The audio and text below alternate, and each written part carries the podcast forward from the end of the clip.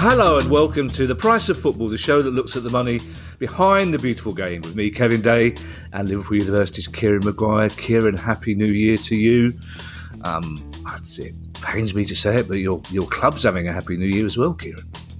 Yeah, first, first time we've ever scored four goals away from home in the top division. Um, and uh, yeah, it was, it, it was, it's, it's good times. And, and I always say to people, enjoy the good times yeah, because as a fan of a club like ours, you, you know that it can't last forever. But uh, yeah, absolutely loving it at present. Yeah, good. I couldn't be more pleased for you. Um, we're recording. we're, we're recording this on Wednesday afternoon, so who knows, Kieran? Well, if we play the way we played against Fulham, we're in deep trouble. If we play the way we play against Bournemouth, we might get a point from Tottenham. Who knows? And we've got a lot of news, Kieran, because um, we've been off for a couple of weeks. It seems longer. Um, and we've been filling the time for our lovely fans with some questions pods, but we're back with all the news that's fit to print, um, which is a pointless thing to say because we're not printing it, we're saying it out loud. Um, the West Brom, Kieran, are a team that have been floating around the radar for quite some time now. Um, and there's another story that, on the face of it, isn't a brilliant one. Yes, uh, the club confirmed a couple of things uh, during the Christmas uh, break. Um, first of all, it's it's borrowed twenty million pounds from MSD Holdings, um, who are Michael Dell's company. It's going to repay it uh, over four years. We, are we, not told the interest rate, but I'm anticipating somewhere around about ten percent if uh, if previous loans are anything to go by. So therefore, it's going to have to go and pay back you know four years of interest plus the capital. You're talking 28 million. Um, so and then you go, well, okay, why are they borrowing?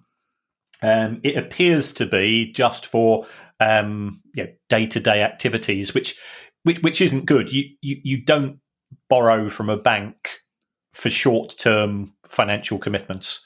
You know, you, you you wouldn't take out a mortgage to pay your groceries uh, or, or, your electricity bill. Although with today's electricity bills, mm. perhaps you would, but it, it just doesn't sound great. Um, so I think the fans are up in arms about that, rightly so. Um, secondly, we've got the owner, uh, Guochuan Lai. He he borrowed um, just under five million pounds. Uh, I think it was in March twenty one.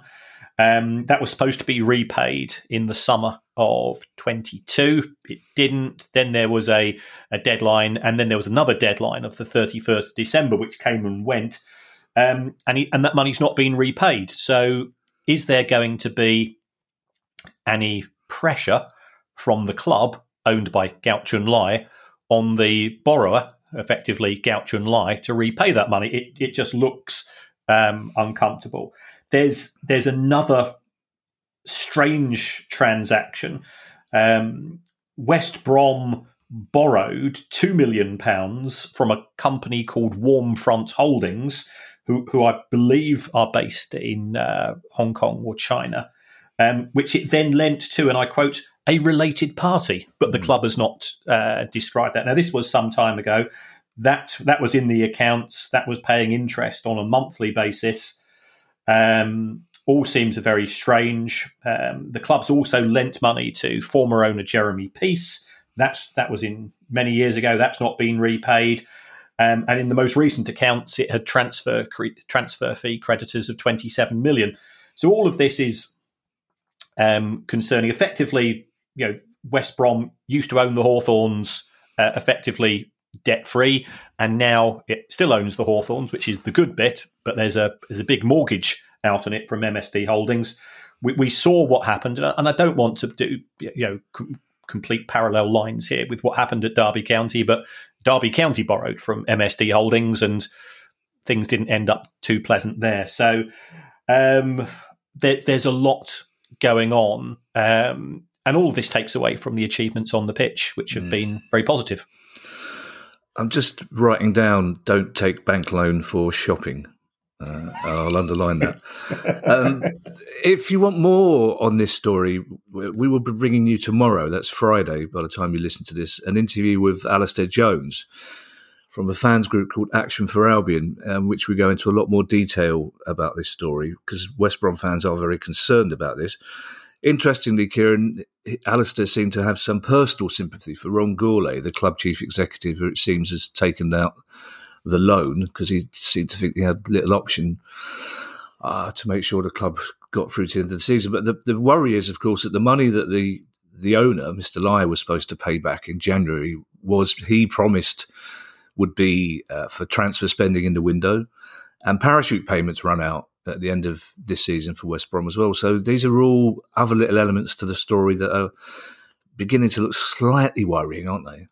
Yeah, it's it's starting to snowball a bit. Mm. Um, I, I, think they are putting all of their eggs in the let's get promoted back to the Premier League basket, which is high risk, um, especially with uh, Burnley and Sheffield United are absolutely blitzing that division. So therefore, I think the best that West Brom can realistically hope for is to get into the playoffs. Um, and, and, if and if that's successful, then then then we don't have anything to worry about. But it, it, it is it comes across as a gamble. Um, previously, um, I think the club was planning to to pay Guochuan Lai um, a dividend, which effectively matched the amount of money that he borrowed. So, so they give with one hand and he pays back with the other.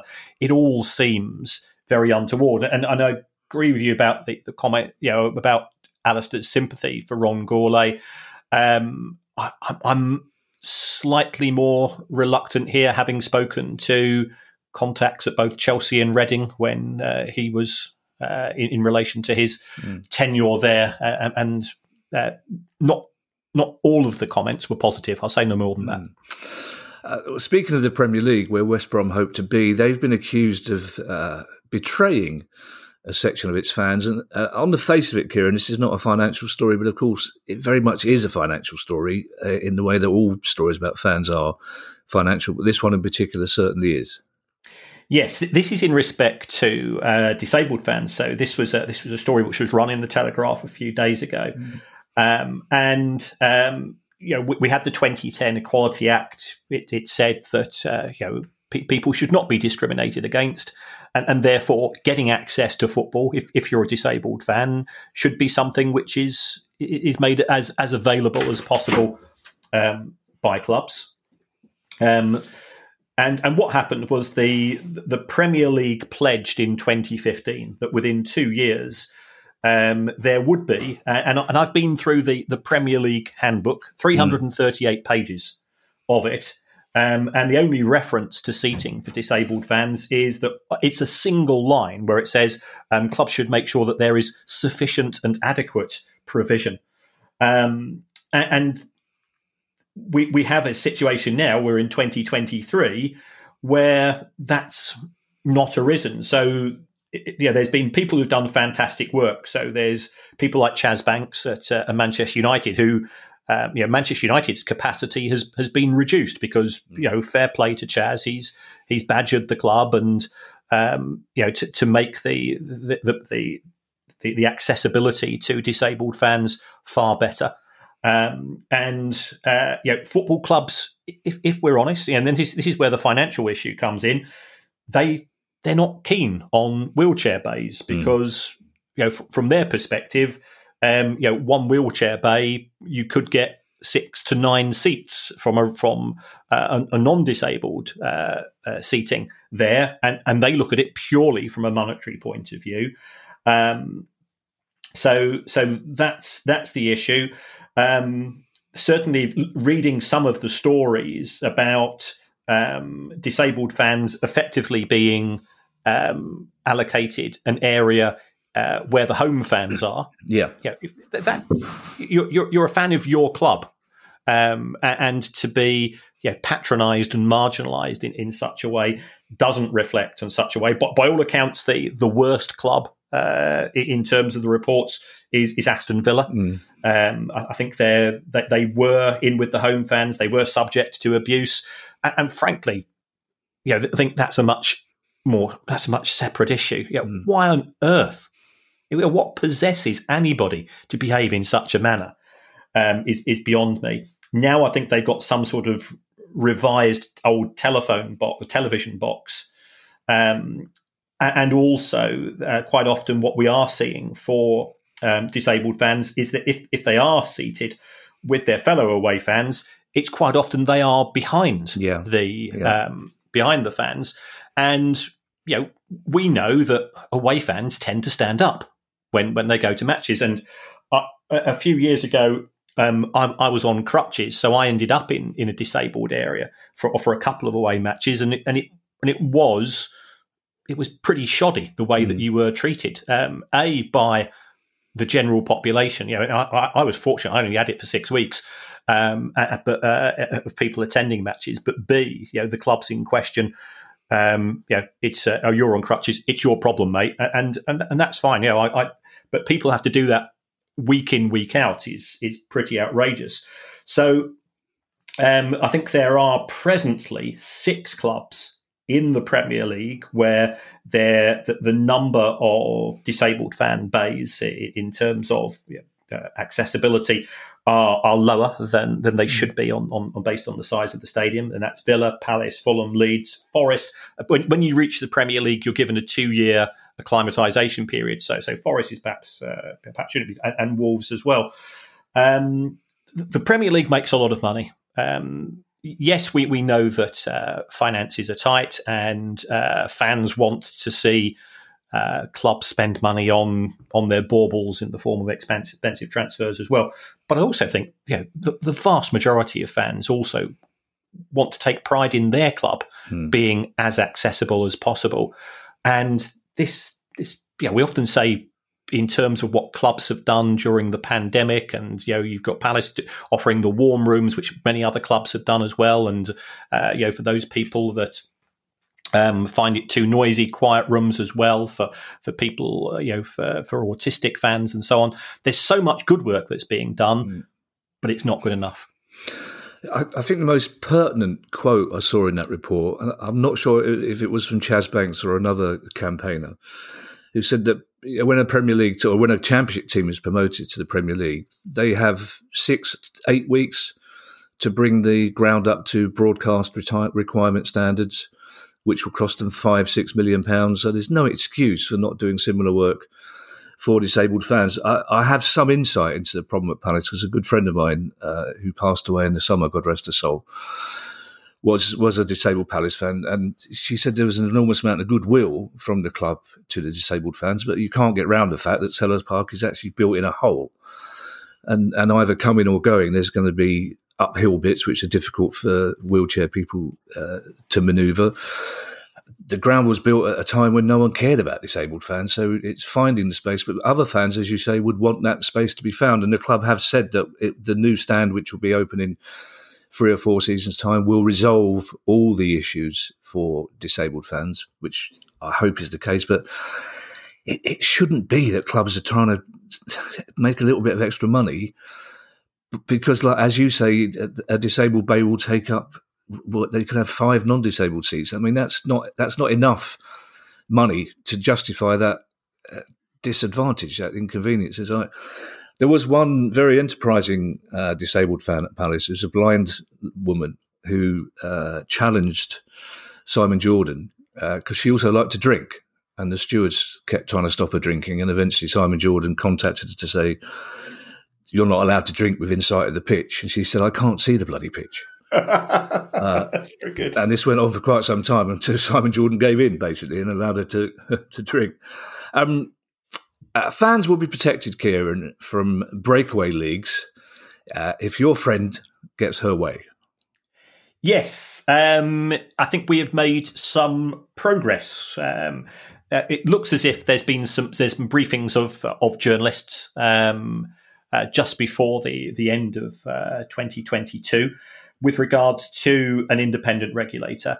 Um, it looks as if there will be um, quite a few people involved. Um, you know, there's there's going to be a a head of the regulator um, appointed by a panel, so it, it will be pretty independent, uh, assuming that the panel itself is independent. Mm. and um, one of the uh, one of the leak stroke proposals is that um, any breakaway league would have to be approved by first of all the Football Association, whom I think we have uh, mixed feelings about. Uh, it does much good, but uh, has, has been absent without leave on occasions. But secondly, fan groups, and you know, if if the Football Supporters Association continues its fine work, then I, I think you will get that, that degree of comfort. Um, there will also be um, be a lot of work done in terms of, and, and it will get very very complex uh, in terms of how money is going to be distributed between the Premier League and the EFL. In an ideal world, the the government under the new Prime Minister um, would much rather the Premier League and the EFL sort out their differences between them. Um, but they do, both parties seem to be digging their heels in. The EFL want 25% of a combined uh, TV deal. The Premier League, from, from what I've seen and heard, are doing something with a number which doesn't include the two at the front of it. It's, it's going to be somewhere in the teens. Mm. Um, so, so that's that's going to be a, an awkward issue. Um, the regulations in terms of distribution, I, I, think you know they could be better than what we presently have from UEFA. Um, I think people that have been involved in this do have a background in, in regulation. At the same time, they don't want to, to scare off um, investors. So, so we, have got a we've got a timeline. Um, we've, we've got a white paper which which I've been you know, hoping could be in the next few weeks, um, but but don't hold me to that um, with legislation coming in in 2024.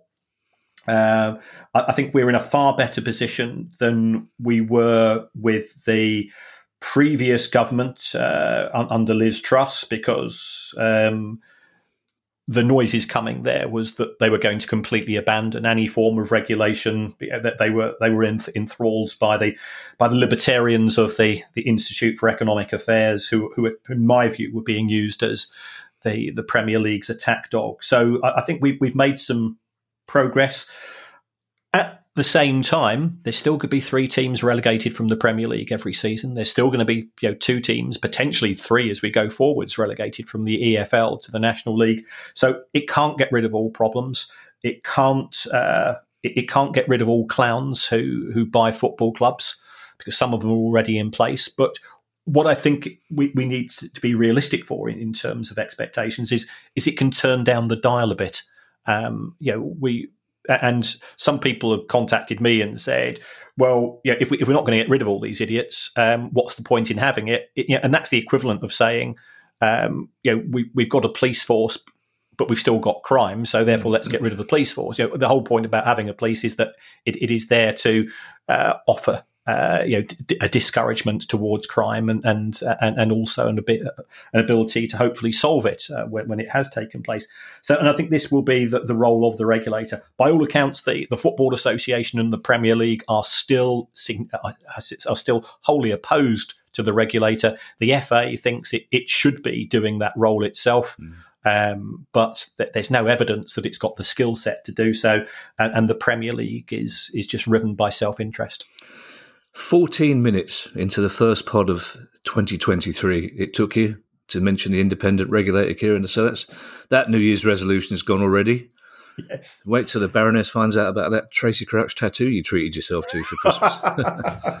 um, our next story, Kieran, is a is a good news one for West Ham, but we should acknowledge that just in the last couple of hours, there was some very bad news for West Ham, Kieran, with the passing of uh, David Gold, who uh, was associated with the club for most of his life from a teenager and uh, did good things for them. Yes, uh, and uh, I know that um, you know, many West Ham's refer West Ham fans refer to GSB, Gold, Sullivan, and Brady. Um, from my very very long term ago uh, associations with one of the industries that the two gentlemen were involved with. Mm. Uh, David Gold um, was was a gentleman. Um, and he did conduct himself. You know, he always tried to conduct himself in an appropriate manner. Um, can't say that about everybody in that industry. That's for mm. certain. Um, so, you know, uh, you know, condolences to his family, and yep. you know, he he had a he had a good and successful life, and, and he was a, always a dedicated West Ham fan.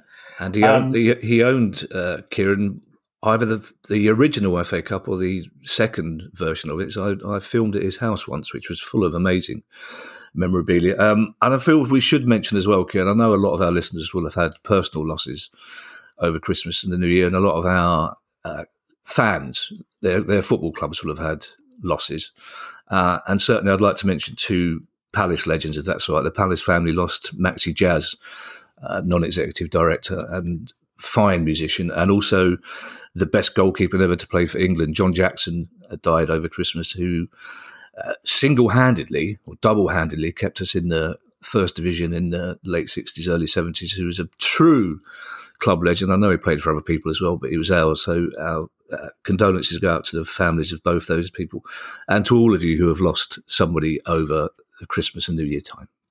Absolutely. Absolutely.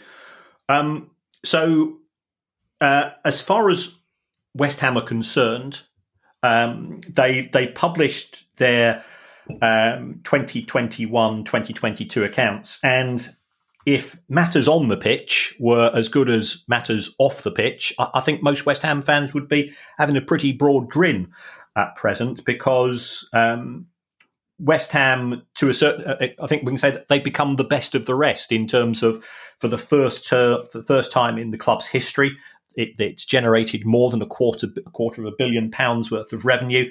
Um, this is partly due to the the London Stadium. The capacity there has been increased a wee bit. I think it's averaging now. I think it's now got the highest average attendance in London mm. um, so far this season. Um, so it, it, brought in forty one million pounds from ticket sales. It's got more seats, but also it had more matches. You know, West Ham people recall got to the semi final of the Europa League um, last season, and uh, you know, had they been successful, they would have they would have played Rangers in uh, in uh, in in Seville in the final, which would have been amazing. I think I think Burberry would have sold record sales in, in Spain during those four days, without doubt. Um, but uh, the club's generated more money. It's it's made a profit. It's it's it's uh, it's it's done that without having to increase the wages. And I think people will be surprised that that, uh, that West Ham's wage bill looks like being lower than that of, of Wolves, Villa, Leicester, and Everton. So um, that they they did, uh, from a financial perspective, um, performed pretty well. Yet they still spent a lot of money on players. They also sold a lot of players. They've sold they, they bought players over the past five seasons, four hundred and eighty nine million pounds. You know, half a billion pounds for a club of West Ham stature. So. Mm. That's you know that is indicative of that there has been uh, trading. I appreciate things aren't working out as, as well as they'd like on the pitch uh, so far this season, um, but there was also some interesting stuff um, with regards to the owners. Um, Daniel Kretinsky um, paid uh, 125 million pounds for 20% of the club. So that was that was cash injected into um, West Ham. So if it's 125 million for 20%, that gives a value of 625 million for the club as a whole. You probably increase that price for a control premium and so on. Um, it looks like somebody at board level uh, got a one million pound bonus uh, in, in respect of that that investment. Hmm. Uh, don't they? They've not they've not said it who it is, but I, I took out a, a, divining rod over over an alphabet, and and my divining rod came up with the initials K and B. Mm. I, I, I, don't I don't know who that could be. Mm. Um, so um, so Daniel Kretinsky you know, is a is a Czech Republic investor. Um, he he does appear historically to have uh, minority stakes in companies. Um, you know, we just mentioned David Gold and, his, his, his, sad passing. Um, he and David Sullivan, uh, of that 125 million pounds from uh, Daniel Kretinsky, their loans, which were 53 million pounds, were repaid plus interest of, of over four and a half million. So they now have no no longer uh, money lent to the club. And I think it's always been a bit of a bone of contention amongst West Ham fans is that they see some club owners lending money to clubs interest free. And they say, well, our owners didn't do that. Um, David Sullivan's argument has always been he charges, and he and David uh, Gold charge a lower rate of interest than the banks would charge, so the club benefits. Um, and you know, it was they they rescued the club from uh, what was a fairly precarious position when it was effectively owned by an Icelandic bank when we had the uh, the crash in, in, in the mm. late in the late zeros. So um, they are a, they are a pretty impressive set of financial statements, um, but you know we don't fall in love with football for balance sheets. And um, I think West Ham fans are getting a bit a bit a bit frustrated, but there's always going to be clubs in in the bottom half of the division where where fans are are un, are unhappy. well, yeah, especially when they had such a good season last season. So mm. I was going to say they, they might be selling a lot of seats, but a lot of them are empty with half an hour to go. Just just for context, Kieran, uh, it, it's one thing to be the highest earning Premier League club outside the Big Six, but how far outside the Big Six does that leave them? Oh, it, it's it's still a long, long way behind. Uh, Manchester City. Uh, 600 million, Manchester United 500 odd. I'd expect Liverpool to report 500 um, Spurs, Chelsea, Arsenal in the 400 to 450 bracket. So there is a significant gap, and you know that that gap allows the you know, the sneaky six, whatever we want to call them, the Super League six, to um, not say have a monopoly, but certainly have a significant financial mm. advantage when it comes to recruiting players.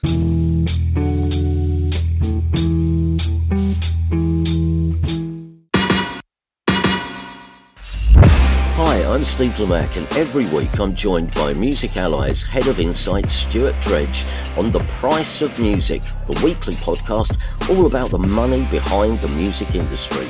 In each episode, we discuss the very latest goings on in the music business and dig into the finances behind the big stories. So, whether you're a music lover who just wants to know more about what really goes on in the industry, or you're an aspiring musician, manager, or label owner who wants some inside knowledge on how Spotify's financial model really works, or what the future holds for independent live music venues, this is a show for you. Subscribe to The Price of Music in your podcast app now.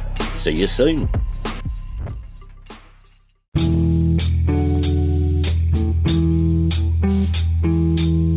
Now, for mm. some reason, Kieran, if you, if you get into a, a London taxi, a black taxi, and, and I apologise if this sounds parochial for a lot of our listeners around the world, but if you do get into one of those taxis, and what finer sight is there on a cold, wet, windy night than that little orange light?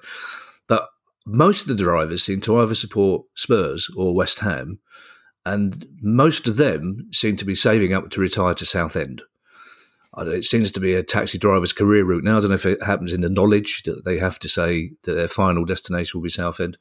And Southend United, Kieran, we know that their owner likes a game of brinkmanship, but this time he's he's taken it beyond the brink. He's he's got one foot off the brink at the moment, isn't he?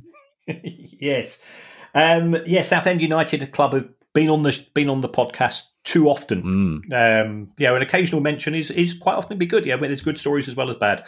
Um, but uh, Southampton, sorry, Southend United have been given um, a striking off order by Companies House, by the registrar of companies. And if they fail to um, deal with the, the matters in hand, then potentially, and I think this is highly, highly unlikely. Good. In two months' time, they will be struck off, and um, the assets of the company will become the assets of the king. They, they, they, they transfer to the crown. So you might be saying to yourselves, well, why on earth has this happened? Um, well, Southend United haven't published any accounts since 2019. So we don't know what's happened in 2020 or 21. You know, the 2022 accounts, I can, you know, they're not due out yet necessarily. Um, and it, again, it, it, comes back, as, as you rightly said, Ron Martin seems to get some form of enjoyment out of trying to game the system as much as possible. Um, he, he's done this with the, the holding company to the football club. Um, there have been issues in terms of wages. There, we have been contacted by people at the club saying um, quite often they're reliant on um, payments being made by people who shouldn't have to be making those mm, payments. Mm. I'm to say no more than that. Um, you know, he, he wants to relate, relocate the club um, with, I think it's a place called Fossetts Park. Um, and if that is successful, then, then Roots Hall can be sold for retail or residential, and that, that could be lucrative.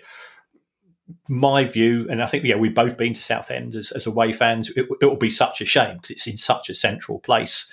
Uh, it's, it's, you know, if you go there on a Saturday, and in particular, it's it's uh, especially as, as uh, a sunny Saturday, you, you, could even cope with a two or three nil defeat. Uh, such as such is the enjoyment that you'll have beforehand. Um, so it, it is a uh, it is a less than ideal situation, um, and I suspect Ron Martin will will pay up or uh, you know produce the documents which are required to be required to be submitted. But but too often he's he's going into court with the likes of HMRC, and you know we we're not going to slag off the legal profession because they we know that they do a professional job, but they're just picking up money for old rope um, in this, um, and, it just seems that, that money is is leaking out of of football um, unnecessarily. Yeah, there are times when I think you, it's absolutely right that you need legal advice on particular issues, and uh, yeah, we, have got friends in the legal profession, and they provide a very professional service. This just seems to be doing doing it for for some type of vicarious in vicarious enjoyment by Ron Martin. I just I just don't see the logic behind it. Well, it it doesn't seem to have occurred to him that he could actually save himself millions by not paying lawyers, which is the odd thing. Um, yes, I, I, God forbid, God forbid this should ever happen, but it's a rather pleasing image that just a couple of weeks before the coronation, King Charles, and I, I can't do impressions, as you know, King Charles says to his secretary, anything in the post today? Well, yes, Southend United, Your Majesty. you, are, you are now the new legal owner of Roots Hall. Oh, I shall, I shall pop down there. Are they still in the Carabao Cup? Um, some big news coming out of one of the smaller clubs in the Northwest, Kieran. Yes. Um, uh, about a year or so ago, yeah, we Southend uh, or Rochdale were in Southend's position. You know, lots of lots of appearances on the show, um, disputes in respect of ownership. Um, and then the, the club, you know, and, you know, fair play to the fans involved at the time. They managed to escape the clutches of uh, Morton House, which I think was the, the company involved. But um, the news which is coming out of uh, of Rochdale um, and, and it's always Spotland to me. I know it's yeah, now officially the Crown Crown Oil Arena. No, no, no, no, no. No, no, it's Spotland. Yeah. Um, is uh, the club's predicting a loss of 1.2 million pounds in in season 22-23 and if you are a fan owned club you've then got an issue if if there's a single owner you normally say well you know the owner has bought the has bought the football club it's the owner's responsibility to effectively to fund those losses. Um, in the case of a, a, where you've got a far more disparate uh, and, and, fragmented ownership base, which which is great for anybody who knows their history and the cooperative movement and the whole concept of, of how Rochdale was set up. Um, getting individual fans to say, "Well, I'm going to stick in an extra X, Y, or Z," is it becomes more difficult. So, therefore, what the what the board of Rochdale have said is they want to raise over a million pounds via a new share issue. So that would be 450,000 shares issued at a price of £2.35 each. Now, if somebody bought that, um, they would end up with with uh, 33.3% ownership of uh, Rochdale. They bought all of those shares. And so clearly, anybody who is potentially considering a takeover of the club, that would put them into a strong position. Um, if if uh, if if a proportion, I think if, if it's more than ten percent of the shares go to one individual, uh, it could be that the EFL would have to give their approval to that. Um, why, if you're a Rochdale fan, would you want to buy shares? Because you know, we, we, we all know that that uh, finances are tight on an individual basis. Um, it, it, comes back to those those four reasons: you know, profit, love, mm. vanity, and insanity. And I, can't see you making a profit from buying Rochdale shares. Um, yeah, with, with, no disrespect, because I've I've been to to Rochdale when I when I started life at university. I used to go to Rochdale practically every Friday night because they were one of those clubs which used to play on a Friday night. Um, um, so I used to go there. It's it, it's it's not a vanity part of Manchester. Uh, you know, it's it's a good, solid working class area. Insanity, well, you know that that I'd rather not. So you're buying it out of love, mm. um, and and you've got to have the resources to do so. So it, it's not a great position for, for Dale to be in. Um, they're also 23rd in League Two. Um, so if they, if they are relegated to the National League, they will see a significant reduction in their income stream. So um, yeah, a, a cause for concern. Yeah, a club in a similar situation, Kieran, uh, form wise at least, is Crawley Town. Uh, and they seem to have one of those unusual grounds where the seats in the dugout are more comfortable than the seats in the director's box, which you can imagine is the only reason why the co chairman ended up uh, watching most of their recent game against Stevenage from the dugout and not the director's box. Yes, this yeah, the, the noises coming out of Crawley are increasingly concerning. So, mm. so here we're talking about Preston Johnson, who is the, one of the sort of the co-owners. Um, he published something on the, the club website recently. Um, Matthew Etherington was was appointed as manager um, of Crawley Town in November. Thirty four days later, he was sacked or he was removed from his position. Um, now, I, have seen some tweets uh, which have been subsequently uh, deleted by Eben Smith, who is another co-owner, and he seemed to infer that Matthew Etherington quit the job, which seems a bit strange. Um, then there was, and there was also some from other some fairly derogatory stuff, which we should, you know, probably just as well as to delete. Yeah, we, we, can all have a bit of fun and games in social media mm. if we want to, but if, if you're a football club owner, that that does come with a certain degree of gravitas. Um, then uh, after uh, after relieving Matthew Etherington of his duties, um, how, how, how can you prove yourself? You know, in, in in that period of time, I don't know how. Um, Preston Johnson uh, put out something to say, "I'm I'm coming across." Um, I'm going to give uh, players who haven't had much of an opportunity play, to play an opportunity to play.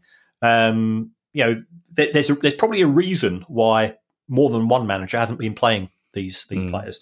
Um, and he said, right, I'm going to I'm going to watch the match from the uh, from the dugout. Um, there have been allegations, and I've got no idea. It's, this could just be idle gossip that uh, somebody had to explain the subs rule to him, um, which you know, yeah, that could just be uh, somebody, somebody having a bit of jesting. Um, in addition, he was supposed to have a meeting with the Supporters Association, um, which he subsequently said, I can't attend due to sensitive legal issues. Now, I, I find that somewhat strange because having attended um, many meetings um, at a professional level myself, if there are things of a sensitive legal issue of na- nature, you simply say at the start of the meeting, we are unable to discuss mm. matters X, Y, and Z, and there will be uh, you know, if any questions are asked, you, will be asked to leave the room. So, so that's the way of dealing with that. Just to use that as a as an excuse um, in in respect of not attending a meeting with the supporters association, to me, does seem very strange. It, it does appear that these two gentlemen are are treating uh, Crawley Town as a glorified executive toy, which which uh, makes me feel distinctly uncomfortable. Um, Crawley are owned by a company called WAGMI United. And for those people uh, unfamiliar with what WAGMI stands for, it stands for We're All Gonna Make It. Mm. Um, WAGMI is a, um, I think it's, yeah, I'm not going to call uh, Preston Johnson and Eben Smith crypto bros, but um, they are involved in the the the NFT industry. Um, from what I've seen, and again, I, I can't clarify this and, and, guarantee these, they they did try to sell NFTs uh, relating to uh, WAGMI United and therefore indirectly um, Crawley Town um, last summer. Um, it looks as if that may have raised around about three million pounds, and I think people who who bought these. Um, uh, non fungible tokens did get benefits such as being able to join in a poll as to which which type of player they should be signing, know, defender, midfield player, or striker. Um, the value of the NFTs does appear to have fallen by probably somewhere in the region of seventy to eighty percent. Um, the benefits of buying the NFTs um, were, I think, you got a shirt and a scarf. Some people are saying, and again, I don't know whether this is uh, this is accurate or not, is that the scarf, that, shirt appeared to be sort of a, a bog standard sort of template um, uh, shirt, um, which then had a sort of a, a heat pressed, and, and, we spoke to to somebody um, about shirts recently, um, a heat pressed uh, badge on it. Um, so, and then you know, have I'm not sure that everybody's received these these benefits of of buying the NFTs. So, all in all, it seems very messy. And also, the club is at the uh, what's technically called the arse end mm. of of League Two. um, and therefore significant financial repercussions should it be relegated.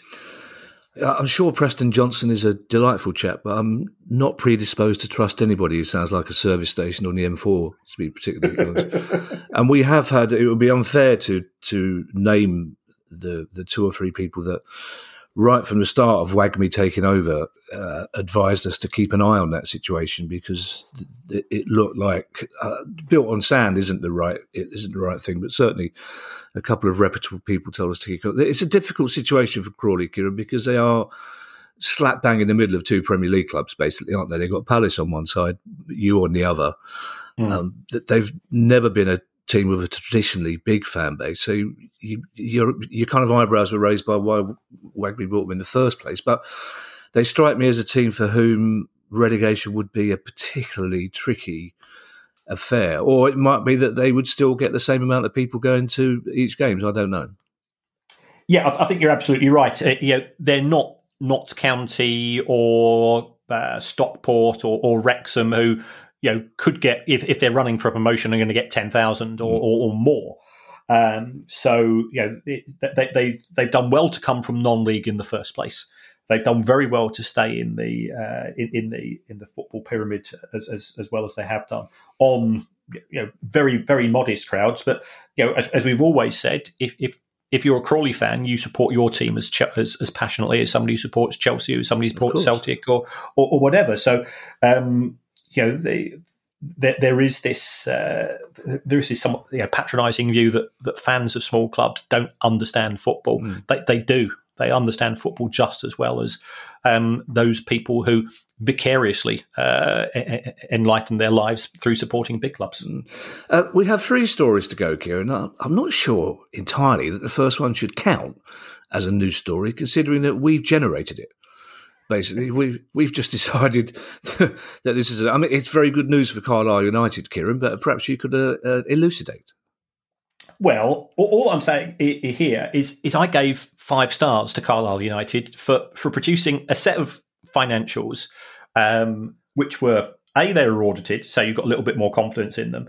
B they were comprehensive; they had a very detailed breakdown, and, and B it shows that a club can um, in the lower leagues run on a break even model and, uh, and, and carry on trading. So um, it, it's just really to say, you know, well done to the people at Carlisle for for, for making you know after so many you know we've, we've not had many good stories to date uh, in the show um, f- for doing the right things.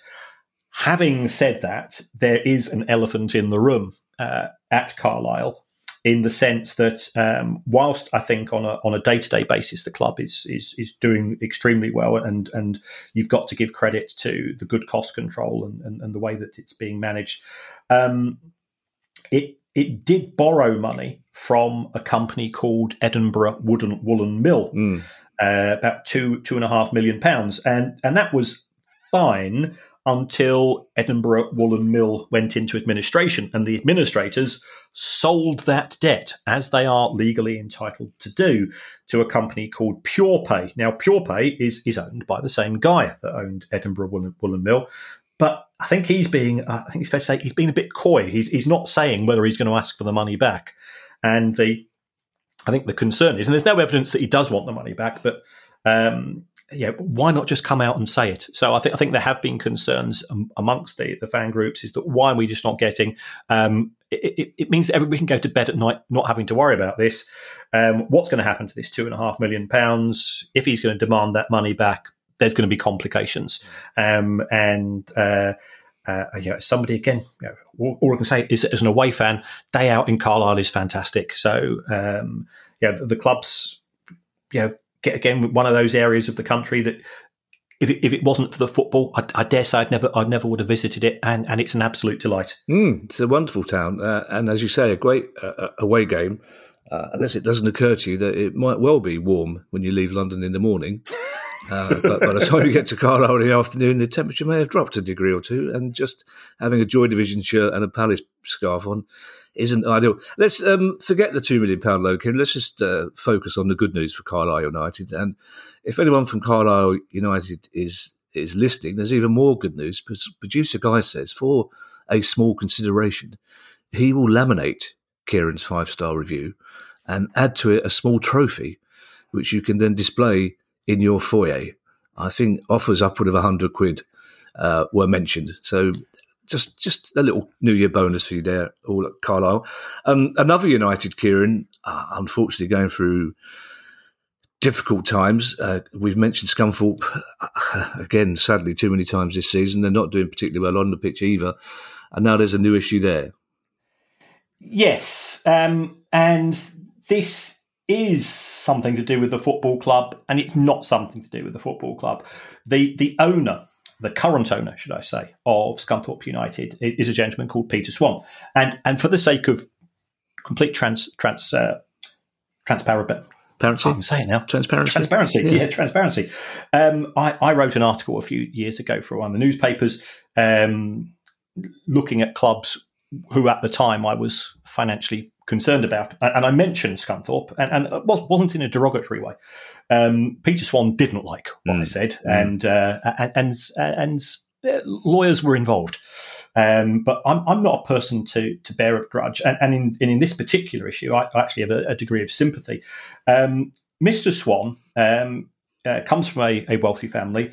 Um, I think it's fair to say he he enjoys a bet, um, and uh, he was in he's involved with a legal case with a, a, company called Apollo Bookmakers. Now it looks like he has bet probably somewhere in the region of you know, perhaps twenty million pounds with Apollo Bookmakers, and he's wow. lost over four million. Wow! Um, and, I, I, I, came across this this this legal doc these legal documents which were supplied to me uh, by somebody uh, who's got who's got an affection for the club. Um, uh, and and then the it starts to become uh, a, a bit, bit, It looks like a bit of a Netflix series is coming off the back of this. Um, Apollo bookmakers, like like by all accounts, uh, many uh, organisations in the gambling industry, um, effectively had an introduction fee to to somebody who who brought them into contact, somebody who who knew that Mister Swan enjoyed a bet. Um, they Apollo offered Peter Swan credit facilities, as I believe many bookmakers do mm. for, for, high rollers, and he was considered to be a high roller. He he often went to Vegas, and he would be given credit there by by the casinos. Um, um, and this uh, the gentleman that was introducing was was a gentleman called Terry, mm. and. Uh, Terry was Terry was given twenty thousand pounds, and then he, he, was given a. I think the way it works is that you get an introduction fee, and then you get a proportion of the losses that are made. Mm. Um, and football clubs have, have been on this commission as well, and, and I think EFL clubs um, have have been beneficiaries on the, of this historically. Um, I don't know whether this Terry is the same Terry as uh, there's, there's an article in the Evening Standard with somebody with exactly the same uh, both Christian name and surname who was uh, was done for fraud uh, involving uh, in, involving uh, a series of uh, branches of Ladbrokes, I believe. So it's, it's, it's a fascinating story if anybody wants to to read the legal documents and sort of the claims and the counterclaims. Um, what seems strange to me is, is, is a couple of things. First of all, um, Mr. Swan um, owed Apollo 1.6 million pounds, and then they said, "Well, we'll if you if you give us 420 grand, we'll just we'll just write off the rest." You know, that that does seem, yeah. You know, what what what would persuade a bookmakers mm. to do that for somebody so rich? Um, and then the, the reason why I'm mentioning it here is that that Mr. Swan has said the the issues to do with Scunthorpe in terms of some of its financial challenges, and I think there have been you know people who have been unpaid and so on, um, have nothing to do with uh, with my personal circumstances. Um, and you know, I'm sure he's independently wealthy to be able to say that. But then when you take a look at the transcript of the legal case, um, it did mention in 2018 he was saying to the bookmakers, um, "I'm trying to sell. A, I'm trying to sell one of my racehorses, and B, I'm trying to sell the football club. And then when when those have gone through, I'll be in a position to to settle with you." So so there, there's a few inconsistencies between what he's saying on the club website and what appears to have been, uh, you know, the, the, the assertions made, and you know, these are assertions made by the bookmakers and not by Mr. Swan himself. Um, in addition, you know, as as we speak today, there are stories circulating that um, a a firm of accountants stroke advisors are uh, at uh, at Glanford Park, uh, and uh, uh, just just to confirm, my, my geography is, has been improved. It's it's not on the coast at Scunthorpe, as I, as I once uh, erroneously asserted. Um, so yeah, there, there seem to be a, a, number of accountants, a few accountants' cars. Um, are they trying to find a buyer for the club? We don't know. Um, I, have been told the name of these accountants, and the, the, the, they they just happen to be the same name as, a, as, a, as, accountants, stroke advisors who have been involved in a number of insolvency cases as well. Um, so so we'll have to wait and see what's happened there. We we could have something what's known as a pre-pack where um, accountants go in, work out the the status of the business, and um, then they, they, sell off all of the assets. So you, so you, end up in, in, what a pre-pack. You, you're you're in administration for five minutes in the sense that um, you, you, get appointed as administrator. You've already found a buyer because you've been doing some work beforehand. The buyer buys all of the assets and the liabilities stay with the company which has been wound up. Now, whether the National League have any rules with regards to that, I've I've not seen anything. Um, there are stricter rules, ironically, in the EFL. Um, but it's it, it's messy. Um, you can understand why Scunthorpe fans are a, a bit uh, a bit jittery at present mm. because you know it, it's their club and the relationship I think uh, between the owner and fan base has deteriorated. I'll tell you who I feel sorry for, Kieran, apart from Scunthorpe fans. And that's all those perfectly nice people listening to this pod called Terry. I'm sure there are lots of lovely Terrys listening, both male and female, and however they choose to identify, who are called Terry. But it, it, it's not a name that fills you full of optimism. Whenever a Terry is mentioned on this show, it seems to be in the context of bad news. I'd also like to point out to our lovely listeners that I'm not a person like Kieran to bear a grudge either, especially when it's clear that the other person can afford better lawyers than I have. I, I, I tend to. I'm very good at letting things go, then, Kieran.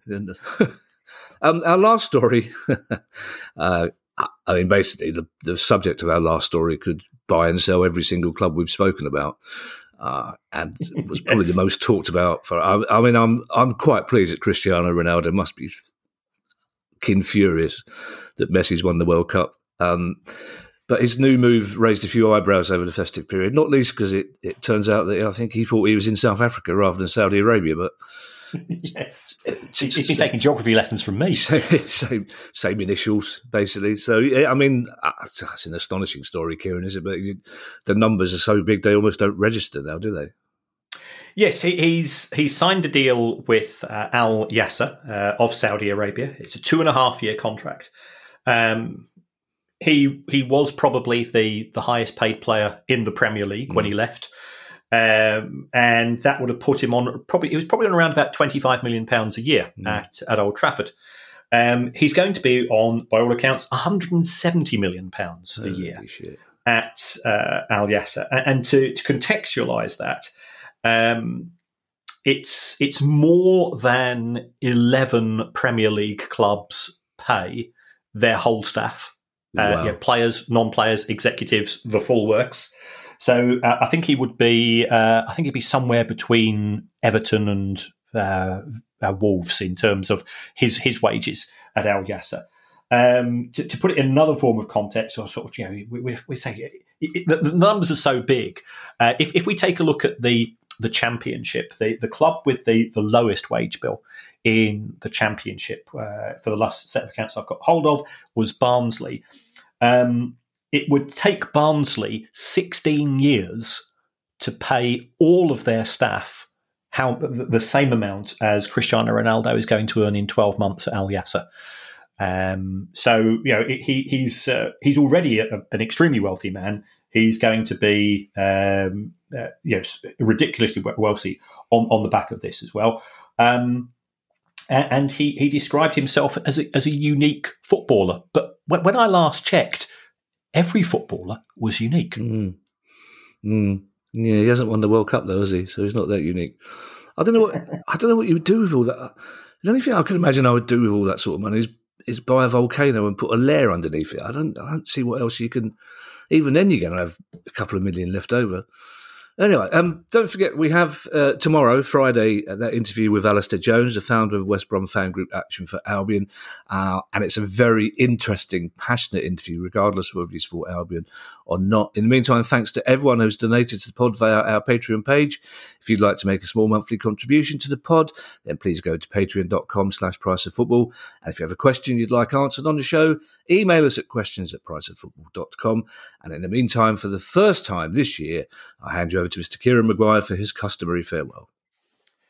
Uh, well, uh, thanks for, for all your support. Thanks to people who've been in contact over the break. Um, we, we did put on the shows because we want to have a bit of continuity. Um, we, we, know that uh, you know, as, as, Kevin said earlier, people have have lost uh, have lost friends and family and so on. Um, I'd just like to give a, a, quick shout out to to my son-in-law Andy, who uh, has been awarded an MBE wow, in the uh, in the New Year's oh. uh, honours list. Um, and he's an absolutely fantastic guy. He's, he's, the dad to our two granddaughters, and we're ridiculously proud of him. So, um, well done, Andy. And uh, if you if you uh, want to uh, support the show, uh, say something nice about us on uh, on podcast apps, and that's about it. Yeah, and all I will say about those shows we did over Christmas and New Year that if I did forget that Cenk Tosun played for Palace, that's his fault, not mine. Frankly, I, I, don't think many people, I don't think many Palace fans remembered him actually putting in a performance for Palace. Well, I clearly didn't. I mean, allowing for the fact it was the third show that we recorded, and there probably was some apple pie favourite Baileys going on. But I, I, even when people told me, I still had to look it up. What is it? Two Cenk Tosuns? Uh, bye, everybody. Bye. The price of football.